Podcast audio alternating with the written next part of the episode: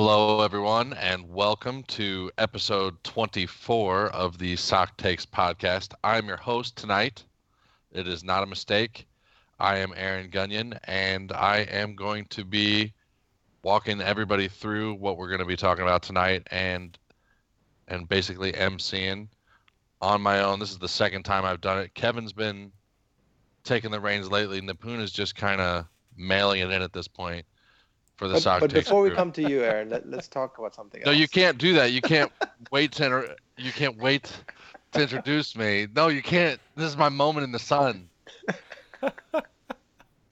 Let me introduce to you my two other co-hosts. The first one needs no introduction, but I'm I think that's part of what I'm supposed to do anyway. He is the man with the plan. It's Kevin Johnson. Kevin, welcome to the podcast. How are you doing? Excellent, my friend. Great intro. Hey, thanks.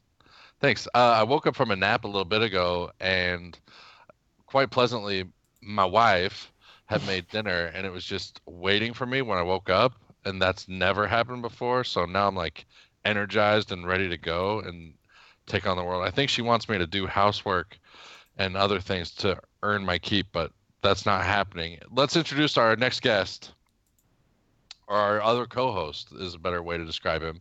This person has striking good looks, so striking, in fact, that random women will stop on the street and take his photograph.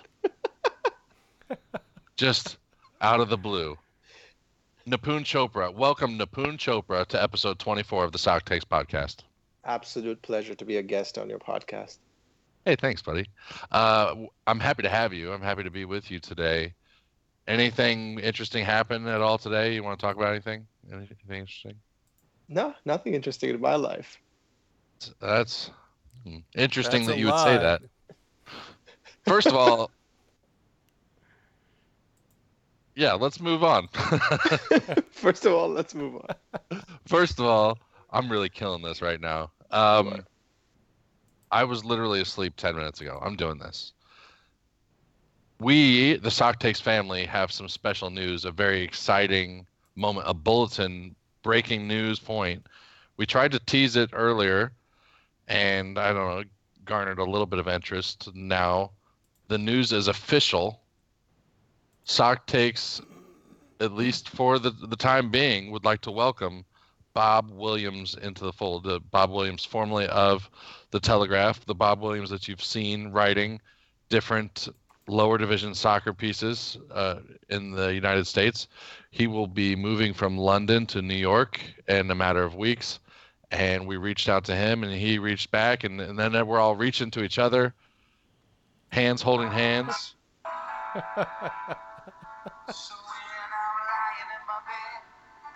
I don't even know what that is. Anyway, Bob I... Williams. So Bob this Williams. is a. Have you guys ever heard of Robbie Williams, the artist? No, maybe, yes. What should I say there? Heard of him? So he, couldn't identify. He's our Robbie. Song. We we have a Robbie Williams, man.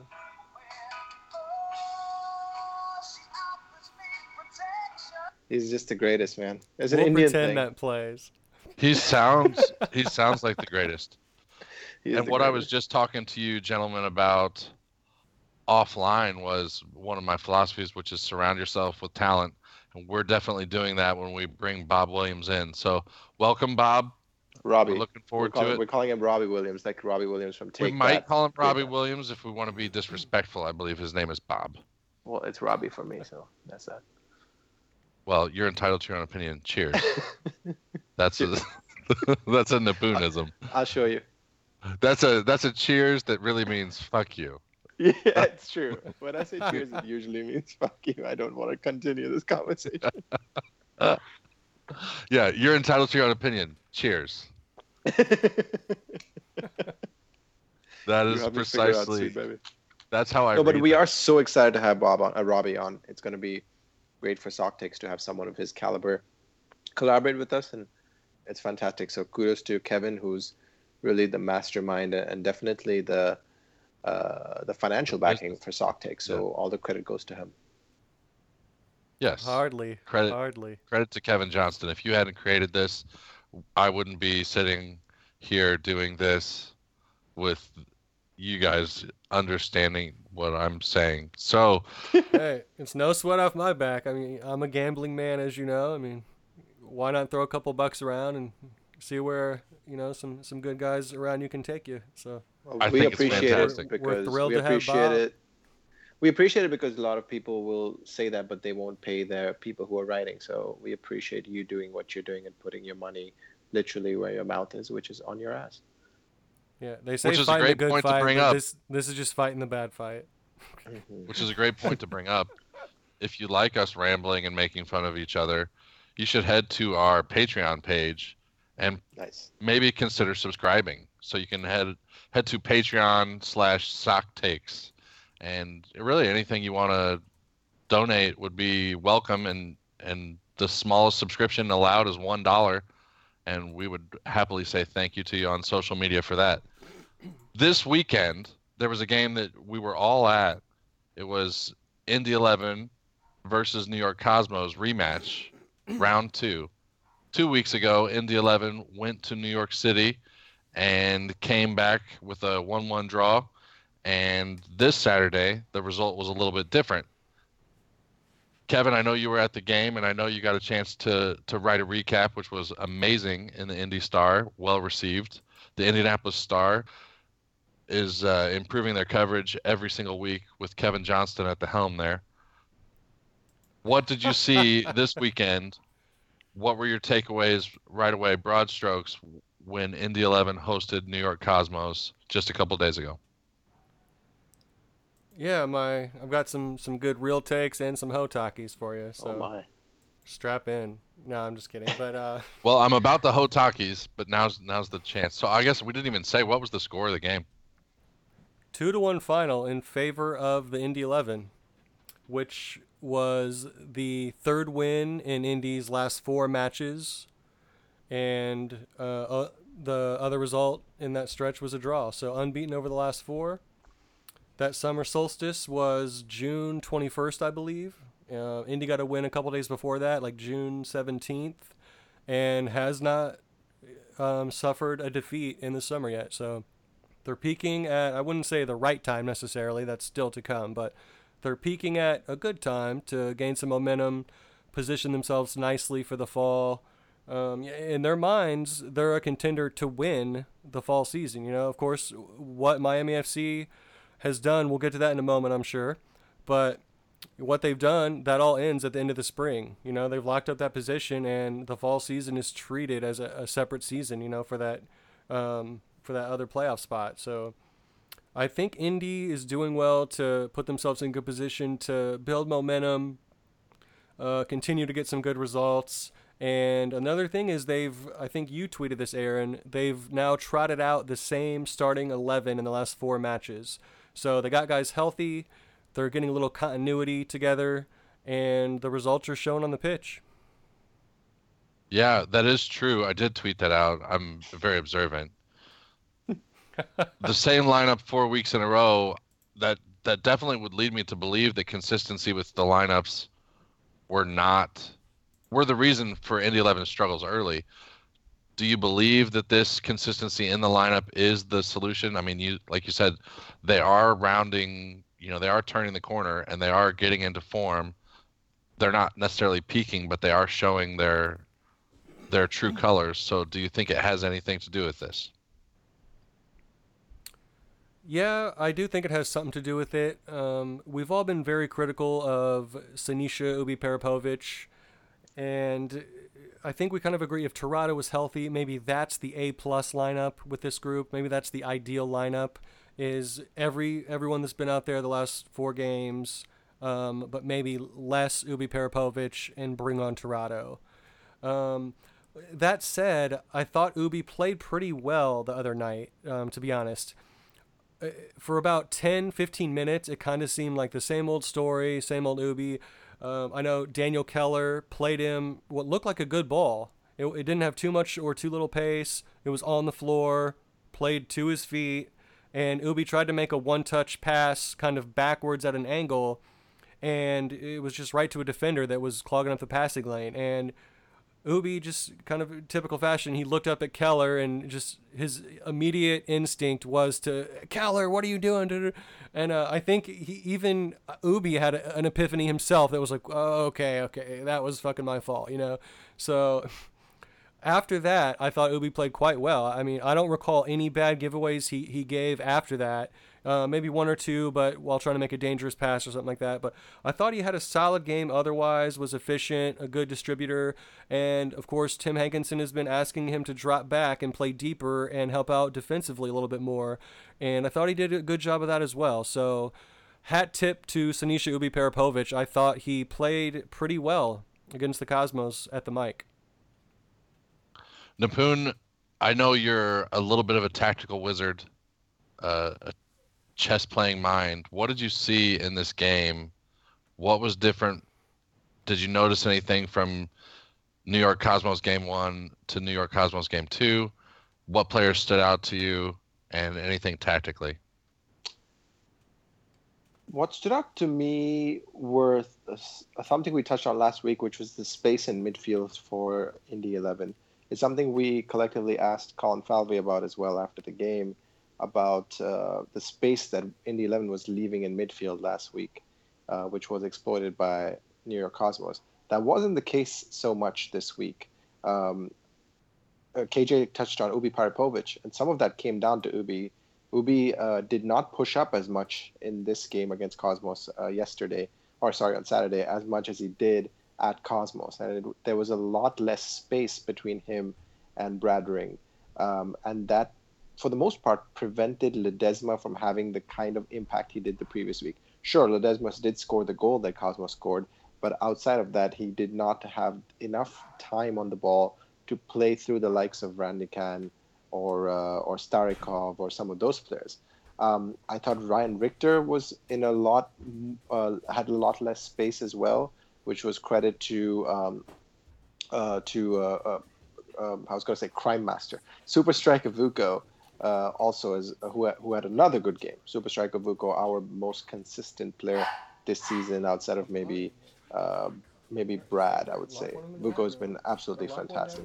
Um, and the final thing I noticed was I, I am beginning to wonder, uh, last week, actually, let me put it this way. Last week we talked about how Uh, oh, oh, actually, not even last week. It was the Patreon pod. We talked about how Goldie Goldsmith is having more of an impact. He came on as a sub. And I am coming around to K J's idea of needing to start Goldsmith, because I'm not exactly sure what it is that Ben Spears is bringing to this team. I would like to see Goldie start in front of Ben Spears, um, at least maybe next week. You know, it, it's pretty much a dead rubber. It doesn't mean anything. I'd like to see Goldie get some time and see what he can do, because in my opinion, Ben Spears is not having a great impact on the pitch, and an argument can be made that he, he, he's been responsible for a few of the uh, attacking line, attacking stuff breaking down. So I'd love to see Goldie start uh, next week. That's a very good point. Ben is one of the players that I have been looking forward to him breaking out. I've been pretty critical of his decision-making. Uh, and th- this goes with giveaways as well. You know, you talk about exactly. offensive breakdowns. I think sometimes he's not in sync with other players, and I don't know if it's because everybody had a whole year. I mean, you look at this Indy eleven team. Daniel Keller's new to the starting lineup, but he's been with the team for two years before. Ben Spees is one of the starters that, that is the newest to the squad, and I just don't see him on the same page with as many people as I would like. Goldsmith, as we talked about in the Patreon pod, will bring this up. Coach said that he is one of the most technically gifted and one of the best strikers of the ball that, that there is on the team. He's definitely earning some favor with the coach, and I think there's something to be said for that. It is possible that we do see a switch like that in the future. I don't know if they're going to shake things up too dramatically right now. Like I've said before, uh, Coach Hankinson, Indianapolis, I'm sorry, what am I saying?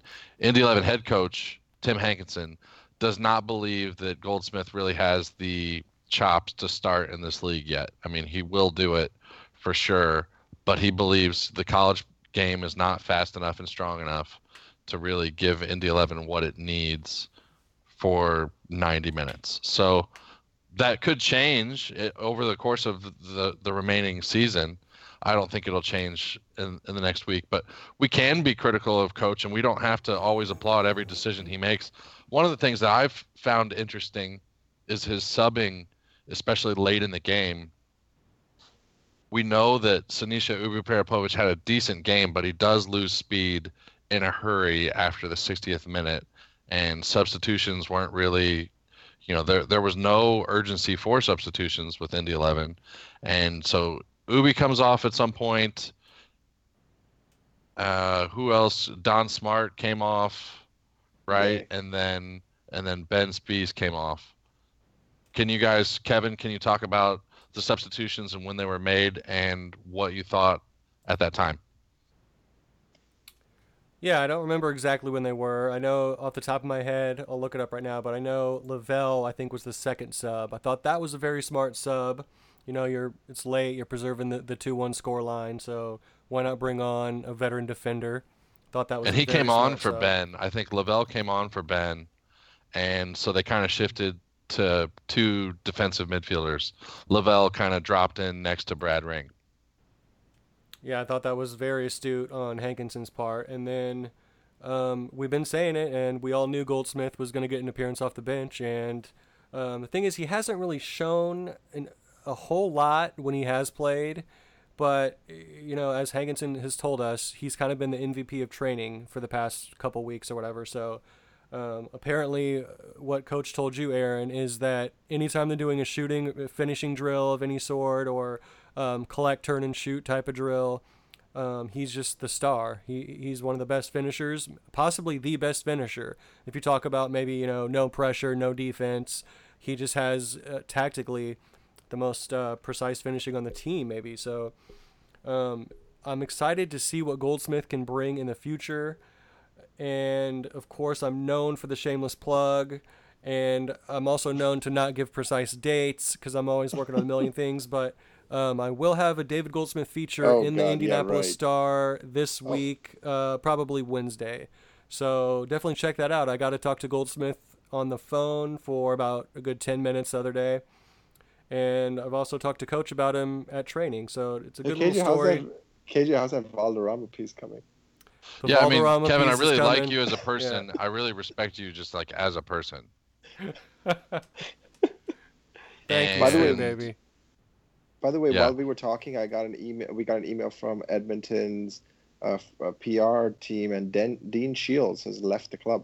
Um, he, Dean Shields, the Northern Irish uh, attacking midfielder who, who was played for Arsenal and played for Rangers, Mighty Rangers, that is, in Scotland, uh, has left the club for they, some personal reasons. It's mutual, uh, mutual parting of ways. So that's some breaking news. That is interesting. interesting. A team that's already at the bottom of the table and in the worst form next to Puerto Rico F C and losing the, a... the bottom of the table in terms of goals created. Let's go of an attacking player. Interesting. Yeah. Um, well, the good news in Edmonton is they are getting record attendance numbers, or at least they're getting more groundswell and organic growth. There's a lot of positive buzz about the amount of people that are showing up for Edmonton games. As we know in Indianapolis, it doesn't matter if the team's any good. If the party's there, the people will be, will be back. And um, maybe they need to get themselves a, a, a partnership like like uh, the Brickyard Battalion has with People's Brewing and, and get their own beer going, and then the rest will just take care of itself. I mean, honestly, who cares about attacking players or scoring goals? Just, you know... Get drunk in the West End. I heard that the Edmonton fans were actually holding up arrows in the stand pointing to the goal. That's tight. Um, trolling their own players. Tight. So just in case the Edmonton players weren't sure, I think Edmonton's only scored nine goals or something on the season. So back to Indy and back to this New York game. So we we noticed some tactical differences. One of the things that Coach talked to me about on Friday ahead of the game was something that actually panned out quite well. So I'm going to explain to you what he had said to me, which was New York Cosmos like to really push a counter after a defensive corner kick. So instead of setting as many players back in the box as they can, New York Cosmos actually pushes many attacking players forward up to the halfway line as they can. It creates it creates a conundrum for teams. It's, you know, do you try and defend your own corner? You know, do you have to worry about the counterattack? How aggressively do you pursue the corner, knowing that New York Cosmos are going to try and get out on the break? What it does, though, is it vacates a lot of space and leaves a lot of room to work for a player like Justin Braun. Mm-hmm. Justin Braun, who knew exactly where the ball was coming for the second goal, it was a corner kick, and given all the room in the world to work, there were, I think, four, I'm sorry, that's the wrong number. There were five or six New York defenders in the box, plus the goalie, and Indy eleven had only three people in the box attacking, and one of them was Colin Falvey, and one of them was Justin Braun. The point is, the ball was looped over the top. Justin Braun faked inside, went around outside to the far post, and with all the room he could use to work, buried a header, and it was a go-ahead goal. Justin Braun now with seven goals on the season, who is second behind, I want to say, two different Miami players, which is ridiculous, with eight goals. Um, you guys can help me out with, with that. It's Rennella, and then... Who? What did you say? The, how many goals did they score? Yeah, there are two Miami players with eight goals, I believe. Must be Pinho. He scored four in one game, so... Yeah, so Pinho and Rennella both have eight goals. Justin Braun has seven, so he's he's in second place in the league in goals scored. Um, Poku too, I'm not sure, but yeah. But it was something... Back to my point, as I completely lose focus, is that Coach had been watching the film and he had been planning on exploiting that weakness that New York tries too aggressively to counterattack off of a corner.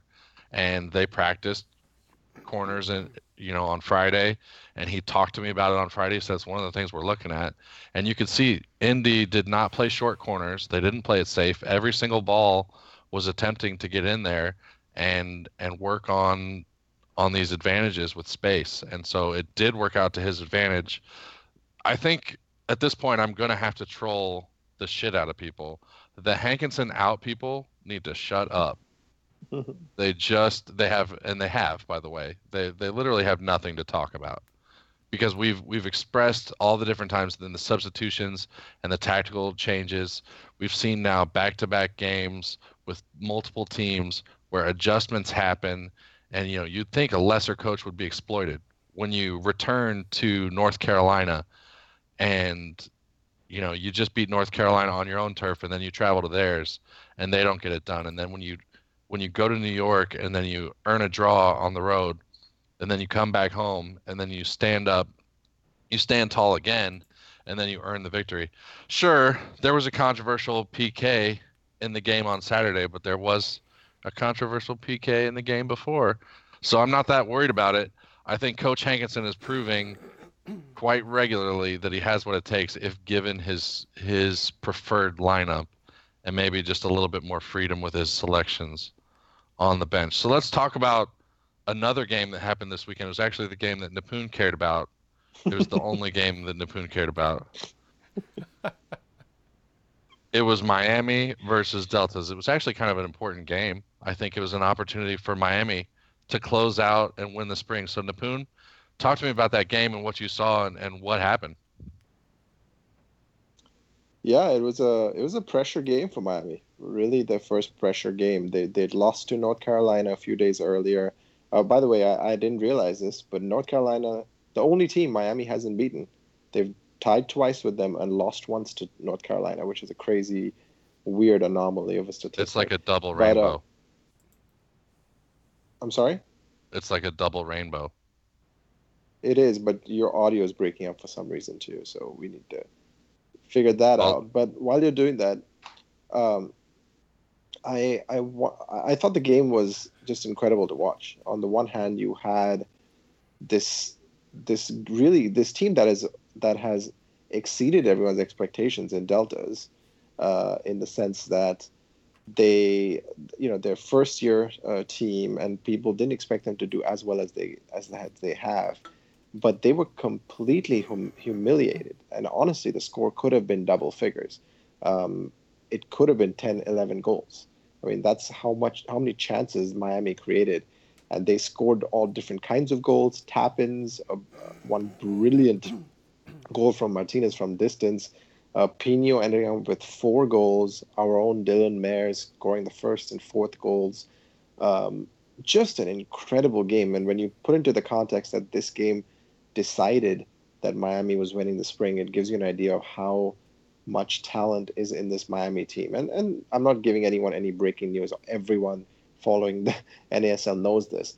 But what was a surprise to me was how well they talented it. Uh, sorry, how well they handled a high their first high pressure game. This game could have gone any way, right? If they tied this game, all of a sudden they had a U S Open Cup game in the midweek. Then they had to go away to Deltas to secure the spring championship. And th- but they just took care of business in the best way they could, which is beating Deltas seven to nothing. Obviously, seven nil is a sound beating, but it wasn't. It wasn't a competition early. I mean, they put the Deltas away quickly. It was three goals in fourteen minutes, and then Deltas were a man down, right? It was. And by the way, Aaron, you sound like you're. Uh, talking through a fan right now. I don't know what's going on, but I'm I'm uh, your father. I'm not doing that, but throw it to K J for a little bit. Yeah, yeah, it might be your headset. Yeah, uh, why don't you drop off the call and come back on? No, he sounds fine to me. Like maybe slightly muffled. Oh, maybe it's at my end because that's how you're sounding too. So uh, okay, so it must be my end. As long as you guys can hear me. Um, so sorry. So uh, Aaron, what you asked basically was. Um, About the, uh, did you ask me about the tactical setup? I couldn't hear you very well. I was talking about how quickly they put them away, how efficiently Miami struck, and how Deltas were just floundering fourteen minutes in. Yeah, and I think that was because Miami basically came in into the game. They they went in with a couple of hard tackles. Like they came in to just finish off this game right from the get-go. And in the very first, oh sorry, very I think second minute, uh, Lahoud created a, created a chance, and then Dylan Mares uh, mo- uh, scored the first goal involving some brilliant link-up play between Richie Ryan and uh, the left back uh, Blake Smith. And, you know, once the first goal went in, it just felt like Delta's, any resolve they had pretty much dropped. And along the way, they, as you suggested, they were down by three goals in fifteen minutes. Uh, they also got a red card. But honestly, the game was decided way before that red card. And it was almost it was almost like practice for Miami at some point. At one point in the game, they were just passing, doing circles around Deltas. They took off three of their main players. They they took off uh, uh, Poku, Pinho, and I think they took off Richie Ryan as well. So they were able to rotate just to give themselves a break before the U S Open Cup game. So it was, it literally couldn't have been an easier day at the office. And honestly, it, I wouldn't say there was anything new Miami did tactically. It was the same old thing, but they just came out with a little more desire, probably because of the loss against North Carolina. And probably because they knew if they win this, they win the whole thing. So it was that little bit of desire, and you saw just the ability they had. Kevin, were there any surprises for you? I know that obviously wrapping up the spring means that Miami gets an automatic playoff berth. But what does it mean for the competition, the N A S L, and the overall game that there's a team that's so dominant right now that's also clearly firing on all cylinders?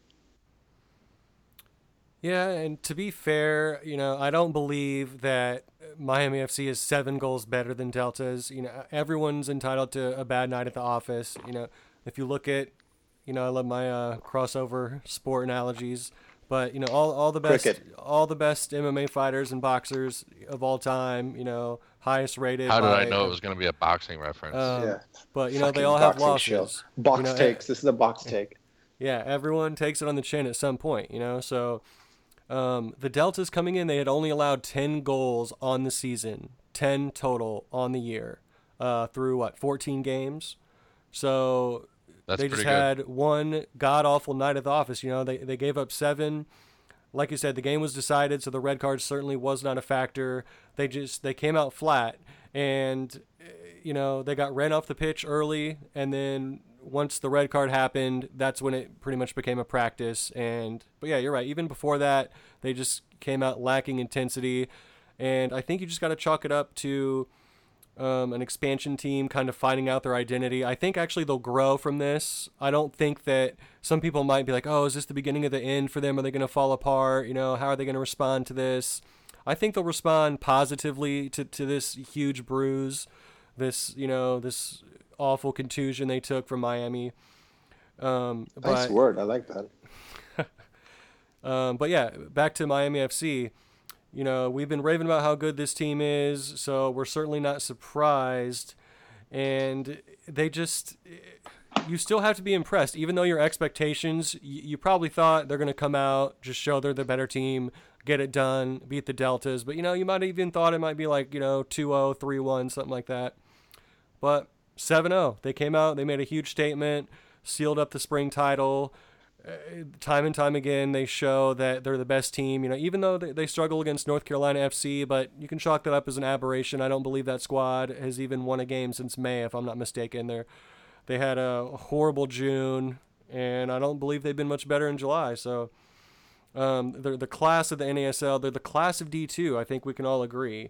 And not only to win seven oh, but to even build the lead so early to the point where they could sub out a Poku and some of their better players. And um, Nipun, you made a, a great points. And by the way, plug for Nipun. He has a piece coming out via Cincy Soccer Talk. He's helping them out with a preview piece of the upcoming U S O C match between Miami F C and F C Cincinnati. So if I'm F C Cincinnati, I'm very concerned, because Miami F C was absolutely able to just take their foot off the gas, rest players, and drop the intensity. So, and, and still managed to score two goals on, even though they took their foot off the gas. Exactly. And so yeah. All credit to them. They they they earned the right to, to get into this position. They earned absolutely every bit of it. And I can't wait for this game Wednesday. I think F C Cincinnati has a very tall order.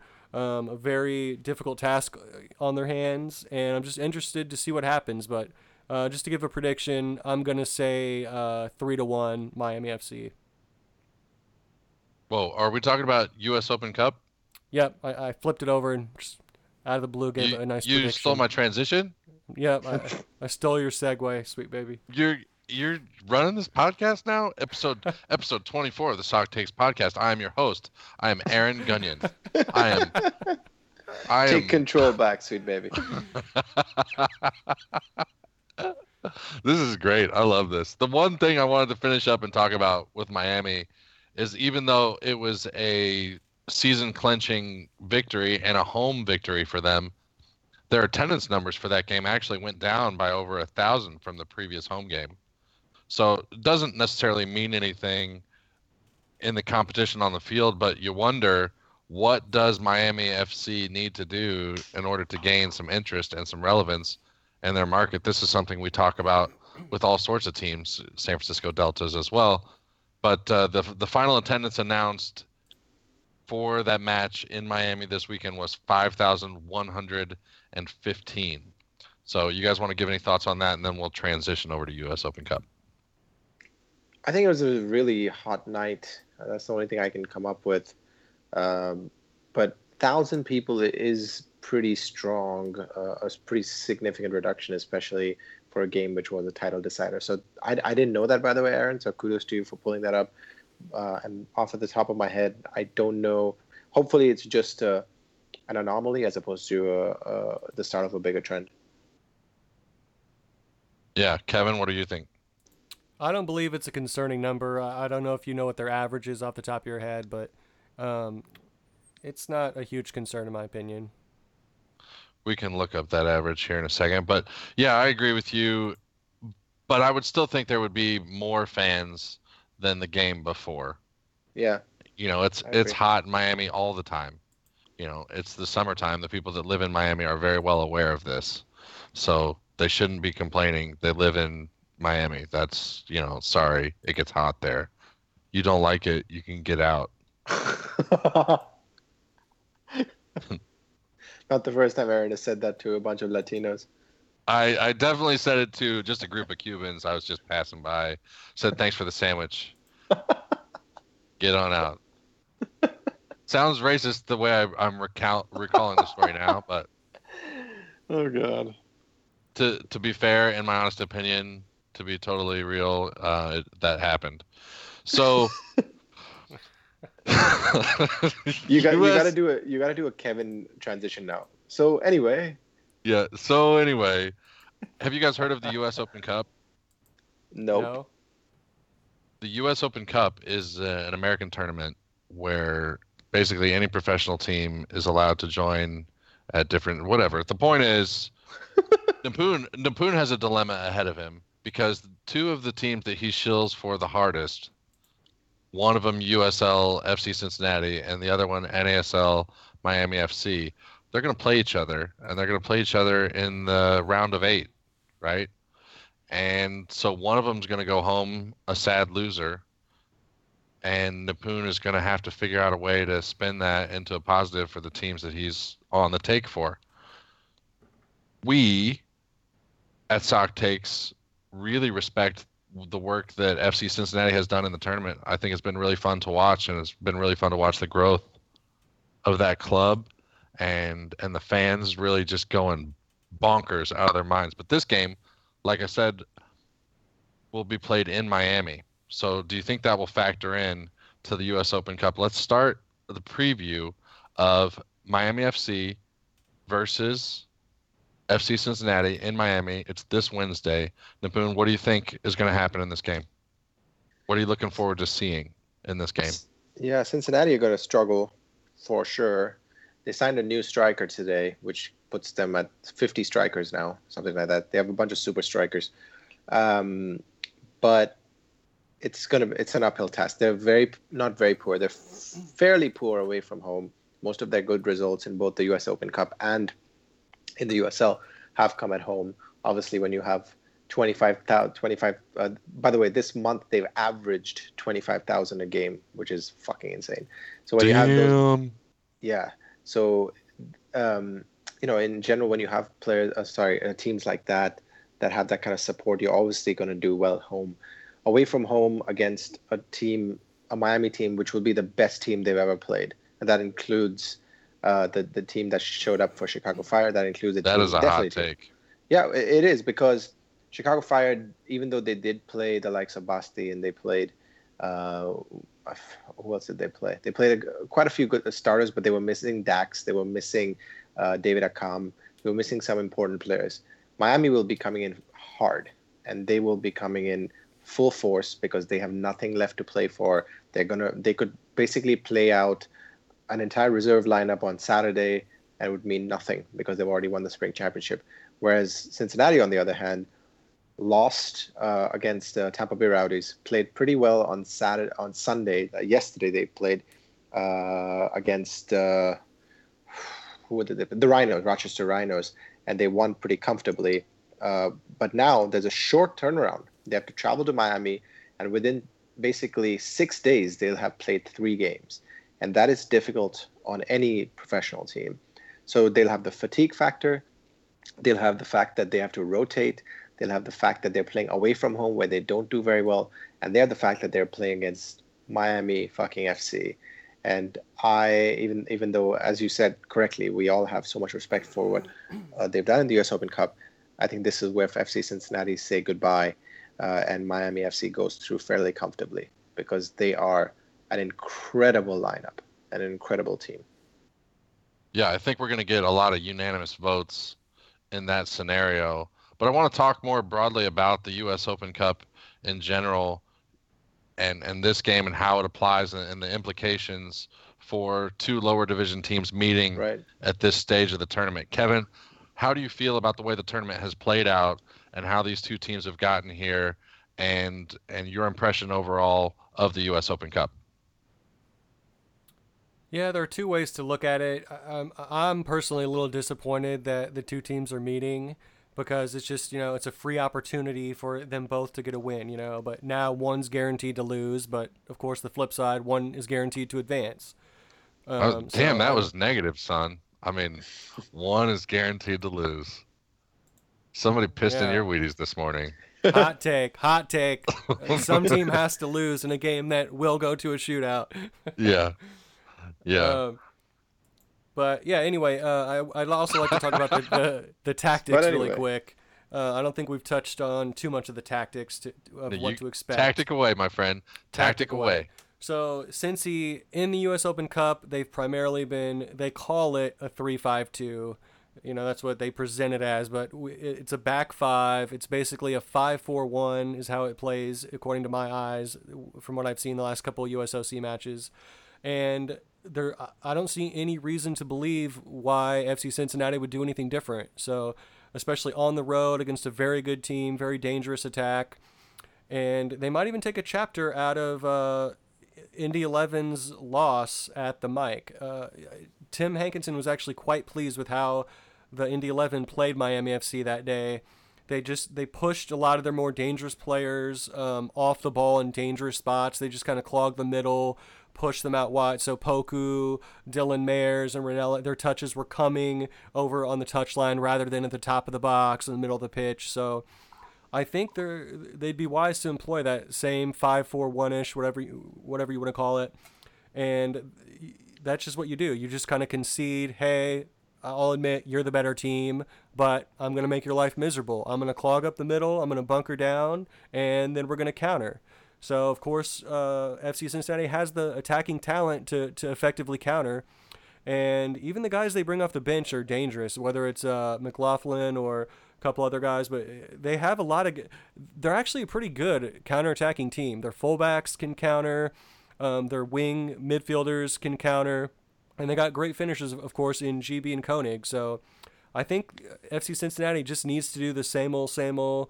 Just get that, that, that back five or, you know, three five two with the two C D Ms dropping back pretty much the whole game, whatever you want to call it. So, and then from Miami F C standpoint, of course, they're probably going to come out in their four three three.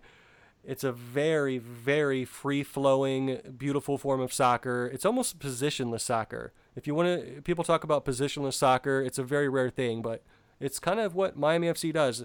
Um, the forwards will switch up constantly. Poku's technically the center forward, but he just does whatever he wants. He'll he'll dr- drift back into the midfield.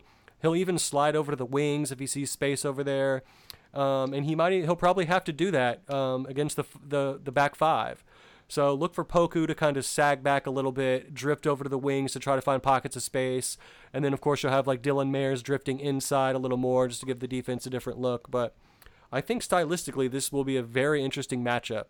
And if F C Cincinnati can just effectively defend and maybe just snag, you know, a goal or two on a counter, anything could happen. But I'm going to stick with the prediction I said earlier and go with three one for Miami F C. The N A S L's competition level is a little bit different than U S L, and I don't know exactly, you know, how to judge it apples to apples, but you look at Miami's defense. We talk about their offense all the time. Their defense has only allowed ten goals on the year. After fifteen games, they've only allowed ten goals or some, some stupid nonsense like that. Nesta has a style that he likes, and his players have bought into it. They are dangerous. There are sharks. There are piranhas. Whatever. You you don't want to dip your toe in that jacuzzi. They will eat you alive. If you're F C Cincinnati, this is not the week that you want to play Miami F C. Listen, the the problem exists right now for Cincinnati that they have to consider some other implications for the rest of their season. Miami already has the playoff spot in hand. They can they can literally do nothing wrong in the N A S L from this point forward. They have nothing to lose. They can go forward full steam ahead, giving zero fucks about what's going on. Um, I feel bad for Cincinnati. It's it's probably not going to be pretty. But the one thing I wanted to say about the U S Open Cup, which which breaks my heart, you know, I like the tournament in concept.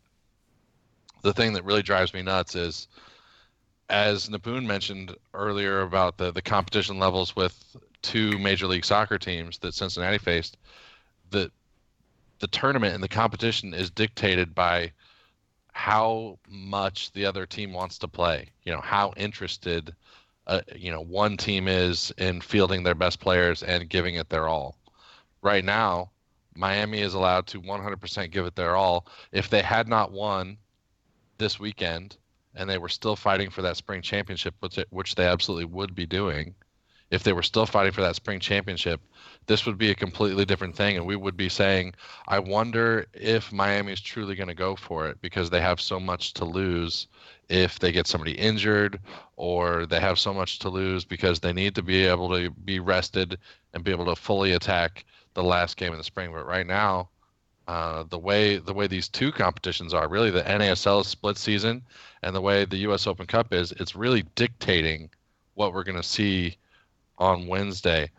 I hope it turns into a good game. We're all going to be watching. I mean, I think it's the game to watch. I think in the U S Open Cup, there's another matchup that maybe will get some attention, which is, what is it? Is it Galaxy versus Quakes? That will get some attention. Mm-hmm. Kevin, you can help me out here. Dallas versus somebody. And then there's one other game. So we don't even care about that other one. So I can only mention one of the other competitions. This segment is trailing off. Let's move on. How about to some big transfer news. Indy eleven was in the mix late with some transfer rumors. A lot of yep. stuff swirling around I saw on Twitter. A lot of lot of things. I saw confirmations, double-blind confirmations. I saw a lot of things. Lukaku was on his way to Indianapolis. He had his bags packed. He he was even, I think, cited wearing a hat at one point. Mm-hmm. But didn't end up didn't end up making it to Indy. What happened, Nipun? What happened, and which team did he end up with? And are you okay with that? Well, this is how it played out. We we heard news uh, from our sources uh, within the club that uh, Lukaku had his uh, his medical at Methodist Hospital. Uh, and medical went pretty well, and uh, we we got an exclusive photo, and then of course Indy eleven's Twitter account tweeted at us and shared that photo with Lukaku wearing the Indy eleven jersey, uh, yeah, which at that, that was point confirmed. And, and at that point, you know, you guys didn't know this. I didn't share this, but that information had been shared with me earlier. I'd seen the photo, so I was very confident at that point. You know, here I'm looking at a photo of uh, Romelu Lukaku wearing an Indy eleven shirt, and at that point, you're like, okay, he's signed. He's agreed personal terms. He's I've seen him at his medical. Um, we've. We've obviously forked out the eighty-five, seventy-five million that, that was quoted for him. So everything looked in place. And then we heard about uh, this club called, uh, hang on, I have to look it up, uh, Manchester United. Manchester United. And I think the C is silent, so it's... Okay, it's... Manchester. Manchester. Manchester. So, so, so this club comes out of nowhere, fucking nowhere. And then we start hearing him linked with this other club. And then all of a sudden... they're talking about how he's in L A and hanging out with Paul Pog, uh, Pogby, something like that.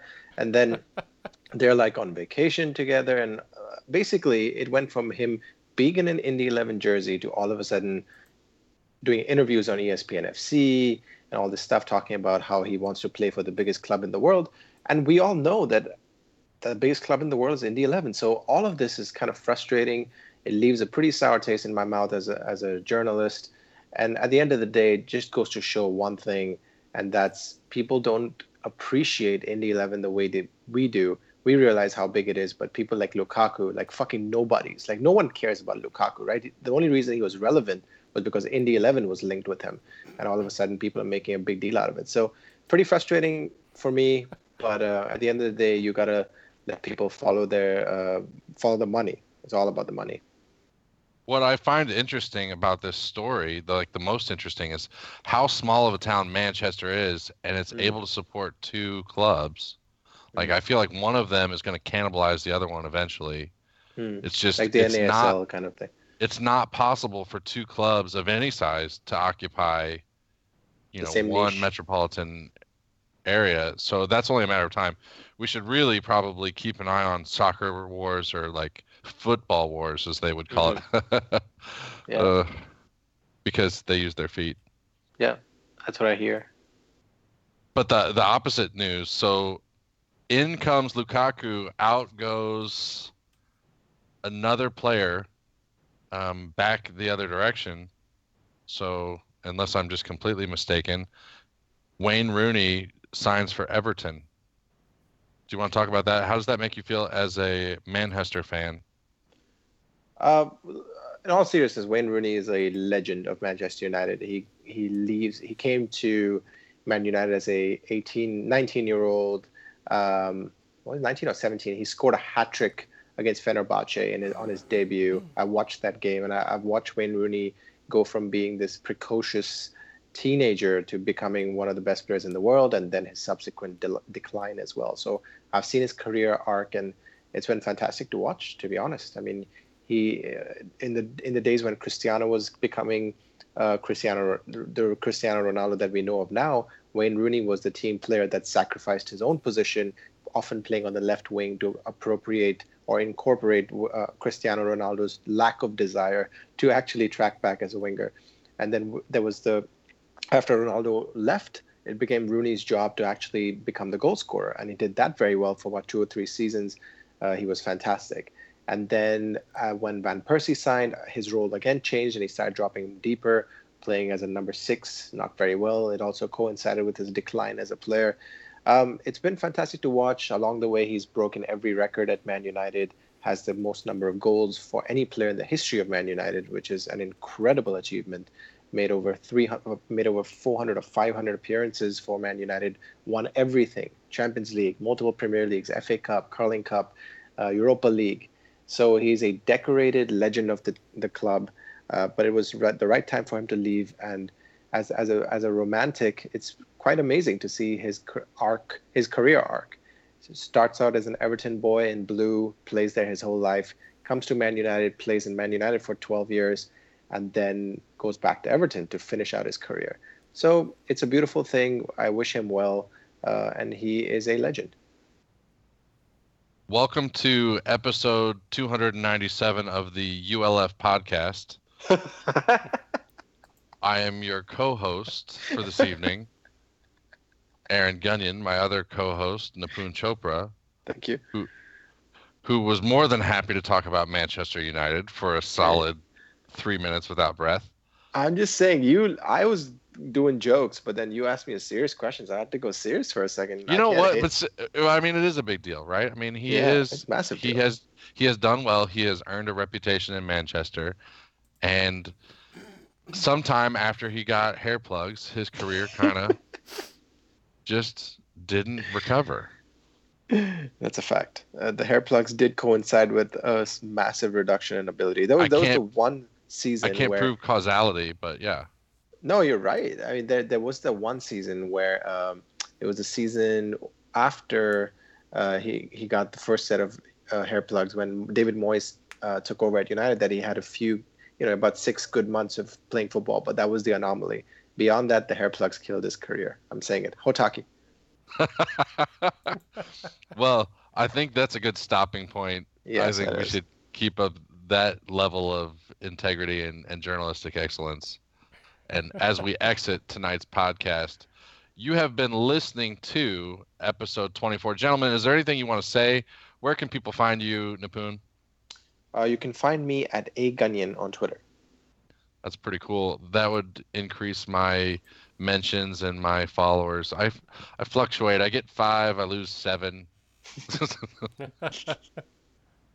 I don't know if it's too much, uh, too too much soccer for people to follow me right now, but um, yeah, I'll be happy to take any of Nipun's followers. He's got several more than I do. Kevin, uh, are you working on anything? We already talked about that. Let's skip that. I'm going to check that off. Nobody cares. And then, where can people find you?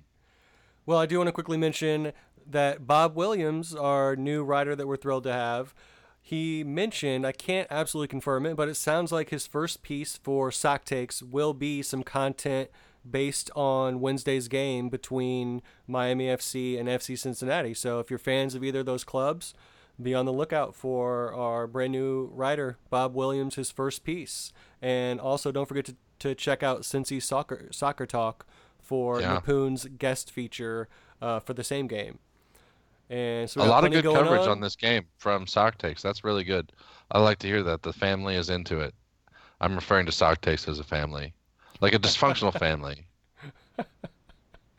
You know, group like, hug. Yeah, big time. So I'm A. Gunyon. I had, I definitely hosted the shit out of this podcast. I think we're gonna sign off right there. Definitely get to our Patreon page. Definitely follow Kevin. Definitely follow Nipun. Say take a take a picture of him on the street, and whatever you want to do there. You and guys shout have a great Scott night. Grimes. Scott Grimes. What are you doing, Kevin? You want to host tier. This motherfucker? We we we got a shout out. The ten dollar tier and higher gets shout out on the pod. So Scott Grimes, thank you, brother. Thank you, Scott. I did, I did forget to do that. Thank you, Scott. Scott, you're awesome. You guys, I'm signing off now. All right. Later.